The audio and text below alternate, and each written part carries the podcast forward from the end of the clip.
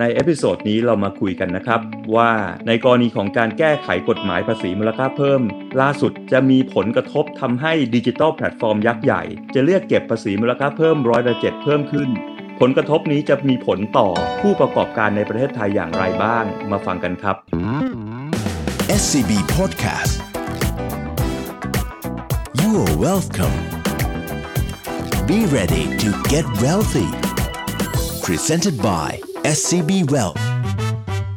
สวัสดีค่ะ พบกับพวกเราและรายการ Tax and Law Made Simple วันนี้ดิฉันกมลชนกรามโกมุตอยู่กับดรสาธิตผ่องธัญญา ทีม Estate Planning and Family Office ธนาคารไทยพาณิชย์ สวัสดีค่ะพี่เอส สวัสดีครับ พลอยครับ หัวข้อที่เราจะมาพูดกันวันนี้ค่ะพีเอสเนื่องจากเราอยู่ในเดือนกันยา ซึ่งเป็นเดือนที่เรื่องการเก็บภาษีมูลค่าเพิ่มจากแพลตฟอร์มต่างประเทศต่างๆ ที่เข้ามาทำธุรกิจในเมืองไทยกำลังจะมีผลใช้บังคับนะคะ เพราะฉะนั้นวันนี้เราก็เลยจะมาคุยกันเรื่องนี้ อย่างตัวอย่างที่ใกล้ตัวก็คือข่าวที่แพลตฟอร์มยักษ์ใหญ่อย่าง Facebook นะคะ จะเก็บ ภาษีมูลค่าเพิ่มอย่างค่าโฆษณา 7%เนี่ยทำให้คนทั่ว ๆ ไปเนี่ยที่สมมติว่าเปิดร้านขายเสื้อผ้า ร้านขายขนมหรือร้านต่างๆ บน Facebook เนี่ยและมีการซื้อโฆษณาของ Facebook อาจจะกังวลว่าเอ๊ร้านค้าของเราจะต้องเสียภาษีด้วยไหม หรือจะต้อง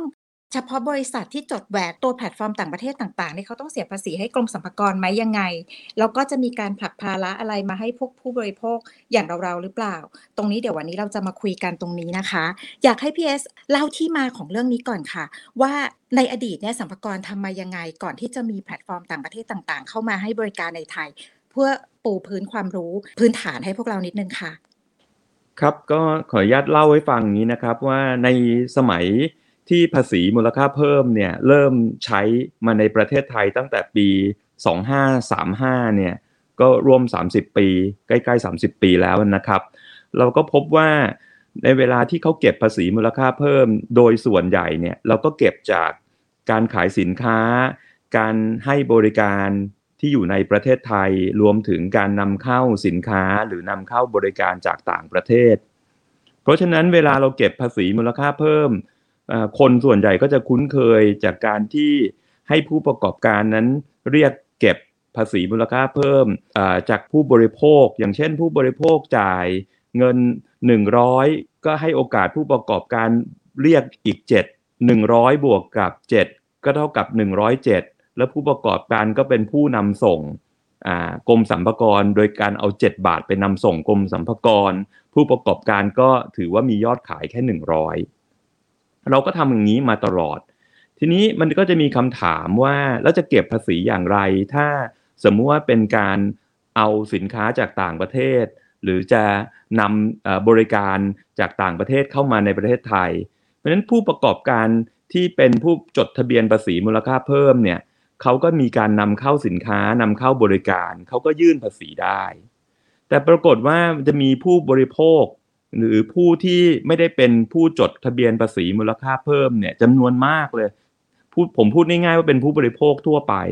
หรือเป็นคนที่ไม่ได้จดทะเบียนภาษีมูลค่าเพิ่มเนี่ยเพราะในมุมมองกฎหมายเนี่ยก็คล้ายกัน คือผู้บริโภคทั่วไป หรือผู้ไม่ได้จดทะเบียนนะครับ เวลาเขาไปจ่ายเงินให้กับทางด้านของผู้ประกอบการต่างประเทศเนี่ยก็เลยเกิดระบบภาษีมูลค่าเพิ่มอย่างหนึ่งที่จะขอให้ผู้บริโภคนั้นเป็นคนนำส่ง กรมสรรพากรในค่าบริการที่เกิดขึ้นจากการที่เราจ่ายค่าบริการไปต่างประเทศ อย่างเช่น เราซื้อซอฟต์แวร์นะฮะจากต่างประเทศ แต่เราซื้อแล้วเราไม่ได้มีการเอาซอฟต์แวร์เป็นรูปแผ่นซีดีหรือแผ่น floppy disk ในเหมือนสมัยก่อนเนี่ยเอาเข้ามาในประเทศไทย แต่เราใช้วิธีดาวน์โหลดจากต่างประเทศนั้นในรูปแบบนี้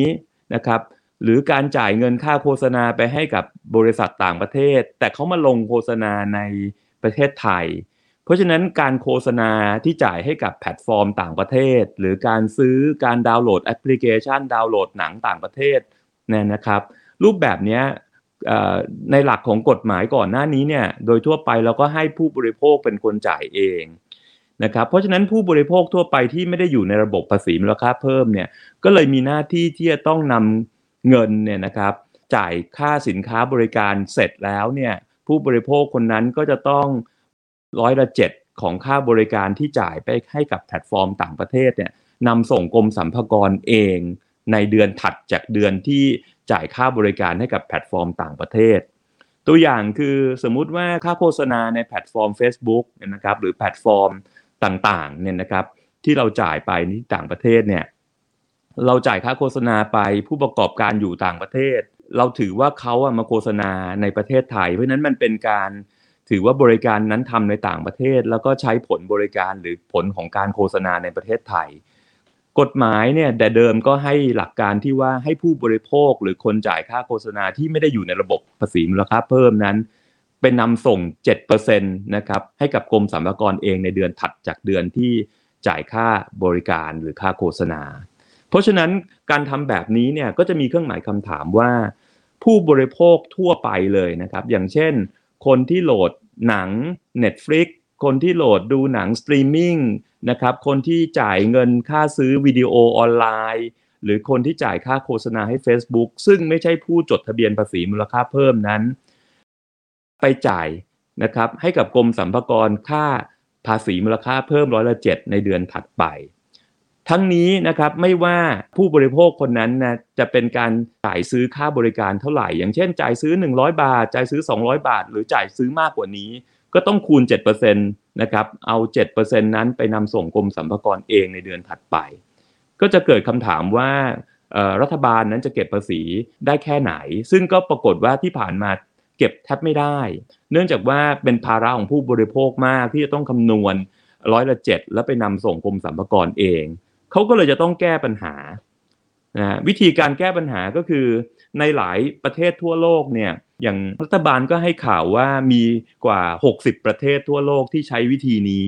ก็คือแทนที่จะบังคับให้ผู้ผู้บริโภคในประเทศ ไปนำส่งภาษีมูลค่าเพิ่มเอง ก็เลยบอกเอางี้ละกันให้แพลตฟอร์มต่างประเทศ ซึ่งอยู่ที่ต่างประเทศนั่นแหละ ถ้าหากว่าจะขายโฆษณาให้กับ คนไทยเนี่ยนะครับหรือคนที่อยู่ในประเทศไทย ให้แพลตฟอร์มต่างประเทศถามคนไทยคนนั้นว่า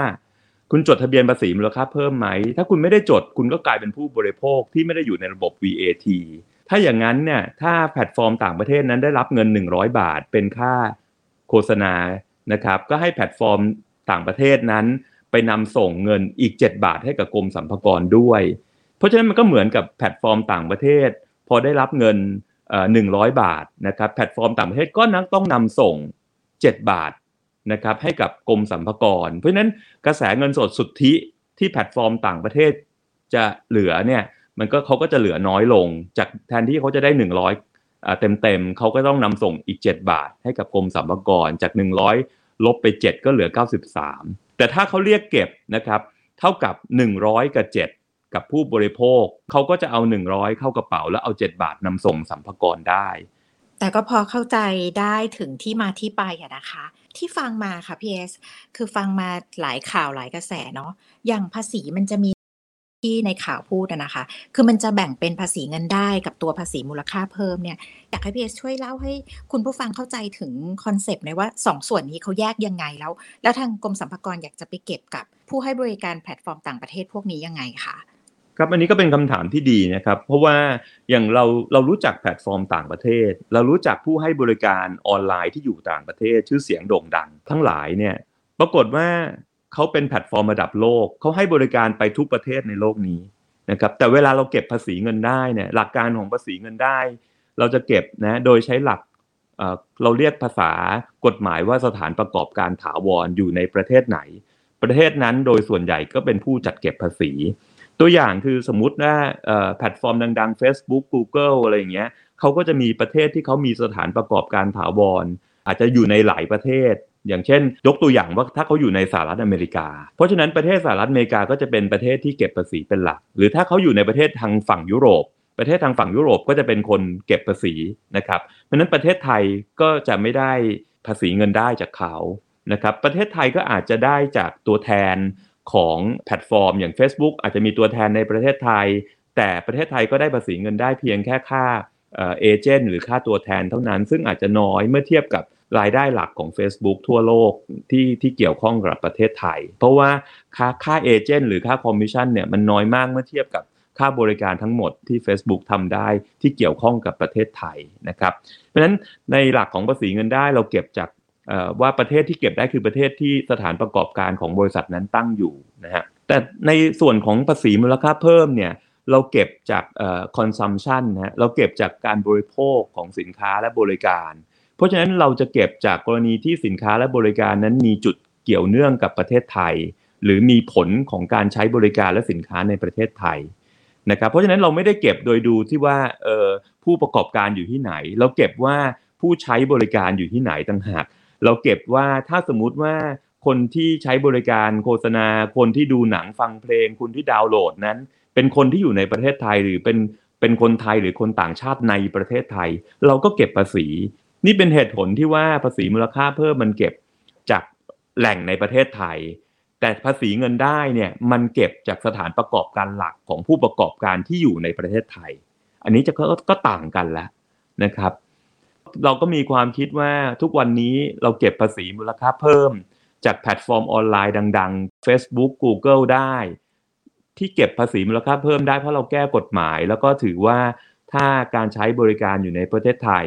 ก็ให้ Facebook Google นั้นนำส่งร้อยละเจ็ดให้กับกรมสรรพากรไทย แต่เราก็ยังคงแก้ปัญหาในเรื่องภาษีเงินได้ไม่ได้นะครับ เพราะว่าภาษีเงินได้นั้น Facebook Google ก็คงจะต้องจ่าย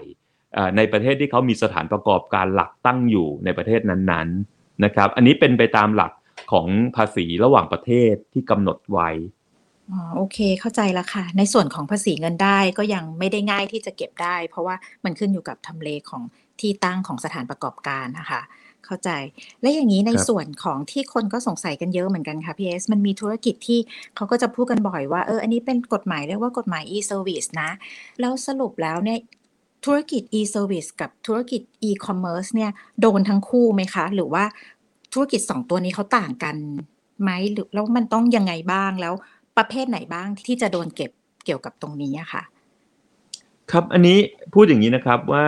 เวลาที่เราคำว่า e-service กับ e-commerce เนี่ย e-service เป็นเรื่องของการให้บริการนะครับส่วน commerce มันอาจจะเป็นเรื่องของทั้งทั้งสินค้าและบริการ อันนี้ผมแยกให้ฟังอย่างนี้แล้วกัน สมมุติว่า เราไปซื้อนะครับเรื่องบริการก่อน เราดาวน์โหลดเอ่อเพลงนะครับ เรามีเรื่องของการจ่ายค่าโฆษณา อันนี้เป็นเป็นบริการนะครับเป็นบริการที่เราเอ่อจ่ายให้กับแพลตฟอร์มต่างประเทศ แต่แต่ผลของการใช้บริการเนี่ยมันก็คือเราก็ใช้ในประเทศไทยทั่วไปนะฮะซึ่งตอนนี้กรมสรรพากรก็เรียกเก็บนะฮะภาษีโดยให้แพลตฟอร์มต่างประเทศมาจ่ายร้อยละเจ็ดละแต่ถ้าเป็นเรื่องของ e-commerce ในลักษณะของสินค้า ถ้าเน้นในเรื่องของสินค้า สมมุติว่าผมบอกว่าผมต้องการซื้อสินค้าออนไลน์จากต่างประเทศทางทางทางระบบออนไลน์ เวลาที่สมมติว่าผมซื้อเพลงก็ได้เทปซีดีเพลงจากแพลตฟอร์มต่างประเทศอเมซอนอะไรตัวอย่างนะครับ เวลาสินค้านั้นนำเข้ามาเนี่ยผมเนี่ยเป็นคนที่สั่งเข้ามา ผมจะกลายเป็นผู้นำเข้า ผมก็จะมีหน้าที่ตัวผู้บริโภคเองเนี่ย จะมีหน้าที่เสียภาษีมูลค่าเพิ่ม โดยที่เวลานำเข้าเนี่ยก็จะมีไปรษณีย์เป็นคนรับ เพราะฉะนั้นผมก็จะไปจ่ายภาษีมูลค่าเพิ่มที่ไปรษณีย์ที่ทำการไปรษณีย์หรือที่ด่านศุลกากรได้นะครับเพราะฉะนั้นเนี่ยในระบบ e-commerce ที่เป็นสินค้านั้นก็จะเห็นสินค้าชัดเจน แต่ในระบบ e-service เนี่ยมันไม่เห็นสินค้าไงฮะพอไม่เห็นสินค้าเนี่ยเราก็เลยต้องหาวิธีเก็บภาษี ซึ่งณตั้งเริ่มตั้งแต่วันที่ 1 กันยาเนี่ยเราใช้วิธีว่า ถ้าผู้บริโภคทั่วไปเนี่ยจะซื้อบริการเนี่ยนะครับพวกนี้เราก็เลยให้แพลตฟอร์มต่างประเทศนั้นเป็นผู้จ่ายร้อยละเจ็ดให้กับกรมสรรพากรไทยแทนนะครับ ก็จะต่างกันแบบนี้นะครับพี่เอสคะแล้วมันมีคำถามอีกอันหนึ่งที่พลอยก็สงสัยมาตลอด จากที่ฟังพี่เอสพูดเรื่องการปูพื้นฐานเรื่องกฎหมายตัวนี้มาเมื่อกี้นะคะ คืออย่างสมมุติว่าระหว่างร้านค้า คนที่เป็นคนขายของที่ใช้ แพลตฟอร์ม Facebook ในการขายของที่เขาต้องซื้อ ad จาก Facebook เพื่อให้ feed หน้าร้านค้าของเขาขึ้นมานะคะ กับระหว่างคนที่เป็นคนซื้อของในแพลตฟอร์ม Facebook เนี่ย ตรงเนี้ยใครคะที่จะโดนผลกระทบกับตัวภาษี e-service ตรงนี้ ครับก็เรื่องเรื่องนี้อาจจะต้องอธิบายแล้วก็ยกตัวอย่างประกอบไปด้วยอีกนิดหน่อยนะฮะสมมุติว่า พ่อค้าแม่ขายที่อยู่ในระบบของ Facebook เนี่ยต้องจ่ายค่าโฆษณาให้กับผู้ประกอบการ Facebook ที่อยู่ในต่างประเทศนะตามระบบของกฎหมายใหม่นะเขาก็จะบอกว่าอะค่าโฆษณา 100 บาท Facebook ก็รับไป 100 บาท แล้ว Facebook ก็ต้องนำร้อยละเจ็ดคือ 7 บาท ไปนำส่งกรมสรรพากรประเทศไทยนะก็จะเป็นอย่างนี้ เพราะฉะนั้นอ่าถ้าถ้า Facebook เรียกเก็บค่าบริการมา 100นะครับพ่อค้าแม่ขายก็สามารถที่จะ จ่ายเงินอ่า100ให้กับ Facebook ส่วน Facebook ก็จะนำอีก 7 บาท จะเอามาจากไหนก็แล้วแต่นะครับจะจะเอามาจากส่วน 100 หรือจะเอามาจากส่วนอื่น ก็แล้วแต่ก็ต้องนำส่งกรมสรรพากรนะครับอันนี้อันนี้ชัดเจน ในทฤษฎีของกฎหมายเนี่ยเราถือว่าพ่อค้าแม่ขายคนจ่ายเงินเนี่ยเนื่องจากเขาไม่ได้จดทะเบียนภาษีมูลค่าเพิ่มพ่อค้าแม่ขายคนจ่ายเงินเนี่ยหรือหรือคนที่ทำธุรกิจออนไลน์ตรงเนี้ยก็จะถือว่าเป็นเสมือนผู้ใช้บริการ Facebook หรือเป็นผู้บริโภคในระบบภาษีมูลค่าเพิ่มนั่นแหละ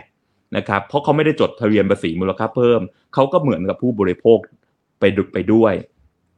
ทีนี้ปัญหามันอยู่ที่ว่า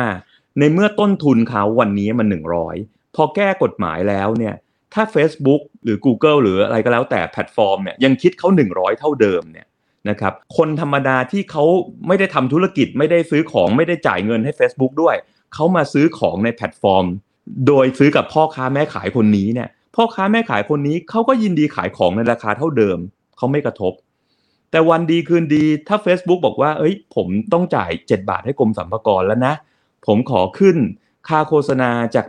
100 เป็น 105 บาท ผมไม่ขึ้นเป็น 107 ก็ได้ เพราะอาจจะมากไปผมขอขึ้นเป็น 105 บาท ก็จินตนาการว่าพ่อค้าแม่ขายก็ต้องจ่าย 105 บาทละ ต่อมาเนี่ย เขาก็จะมีกำไร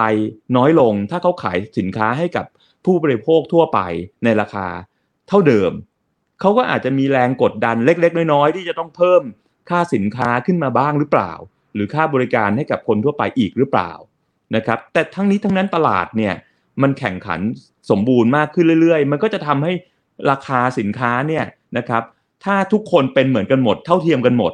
ราคาทุกคนที่จะต้องจ่ายหรือผู้บริโภคก็อาจจะต้องถูกชาร์จในราคาใกล้กันมากขึ้นเรื่อยๆ แต่อิทธิพลของการเปลี่ยนกฎหมายเนี่ยแต่มันเท่าเทียมกันเนี่ยมันก็จะเกิดผลกระทบพร้อม ๆกัน เพียงแต่อาจจะไม่รุนแรงมากในช่วงแรก เพราะว่าคนที่เป็นผู้ประกอบการรายใหญ่อย่างอย่างแพลตฟอร์มต่างประเทศก็อาจจะแบกรับต้นทุนตัวเองไว้สักนิดหนึ่งเพื่อช่วยทำให้ให้ราคามันไม่เสียไปมากนะถ้าพูดอย่างนี้พอพอเห็นภาพไหมครับผม เข้าใจขึ้นเยอะเลยค่ะพี่เคส ขอบคุณตัวอย่างที่พี่เอสยกมามากเลยค่ะ งั้นตัวกฎหมายตัวนี้มันใช้ไปแล้วเมื่อวันที่หนึ่งกันยายนที่ผ่านมาเนี่ย ช่วยสรุปให้ผู้ฟังนิดนึง ถ้าเราเป็นผู้บริโภคเนี่ยนะครับ เราคงจะรอดูมากกว่าว่าสมมุติว่า พอหนึ่งกันยาเป็นของปีสองห้าหกสี่เป็นต้นไปเนี่ยพอกฎหมายมีผลใช้บังคับเนี่ยก็ต้องดูการกำหนดราคาของแพลตฟอร์มต่างประเทศ รวมถึงแพลตฟอร์มที่ให้ดาวน์โหลดหนัง เพลงเกมส์ออนไลน์ทั้งหลายเนี่ยว่าเขาจะมีการปรับราคาไหม ตัวอย่างง่ายๆ คือสมมุติว่าเขาคิดค่าบริการเดือนละ 99 บาทหรือ 100 บาท ถ้าเขามีการปรับราคาแล้วเขาก็ให้เหตุผลว่าเนื่องจากว่าเขาจะต้องมีการจ่าย ภาษีมูลค่าเพิ่มให้กับกรม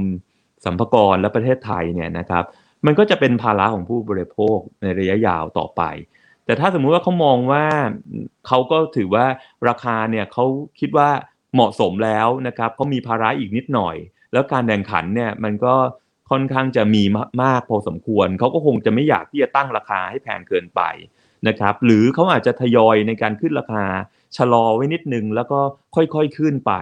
ภาพมันจะเป็นอย่างนี้มากกว่า เพราะนั้นก็ต้องติดตามนะฮะว่า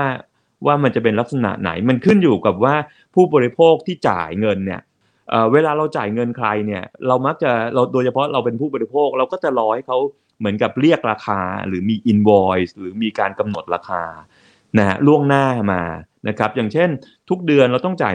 100 ถ้าสมมุติว่ามีอิทธิพลของกฎหมายเขาอาจจะปรับราคา แต่เขาอาจจะให้เวลาว่าเฮ้ยเขายังไม่ปรับตอนนี้นะครับ เขาจะขอปรับอีกปีถัดไป เนื่องจากอิทธิพลของกฎหมาย แต่เขาคงไม่ปรับกระโดดทีเดียวเพิ่มขึ้นมาอีก 7%หรอกเขาอาจจะมีการค่อยๆ ใช้นโยบาย pricing หรือการกำหนดราคาที่เอื้อต่อการทำธุรกิจเขานะครับเพราะเขาก็ต้องดูแล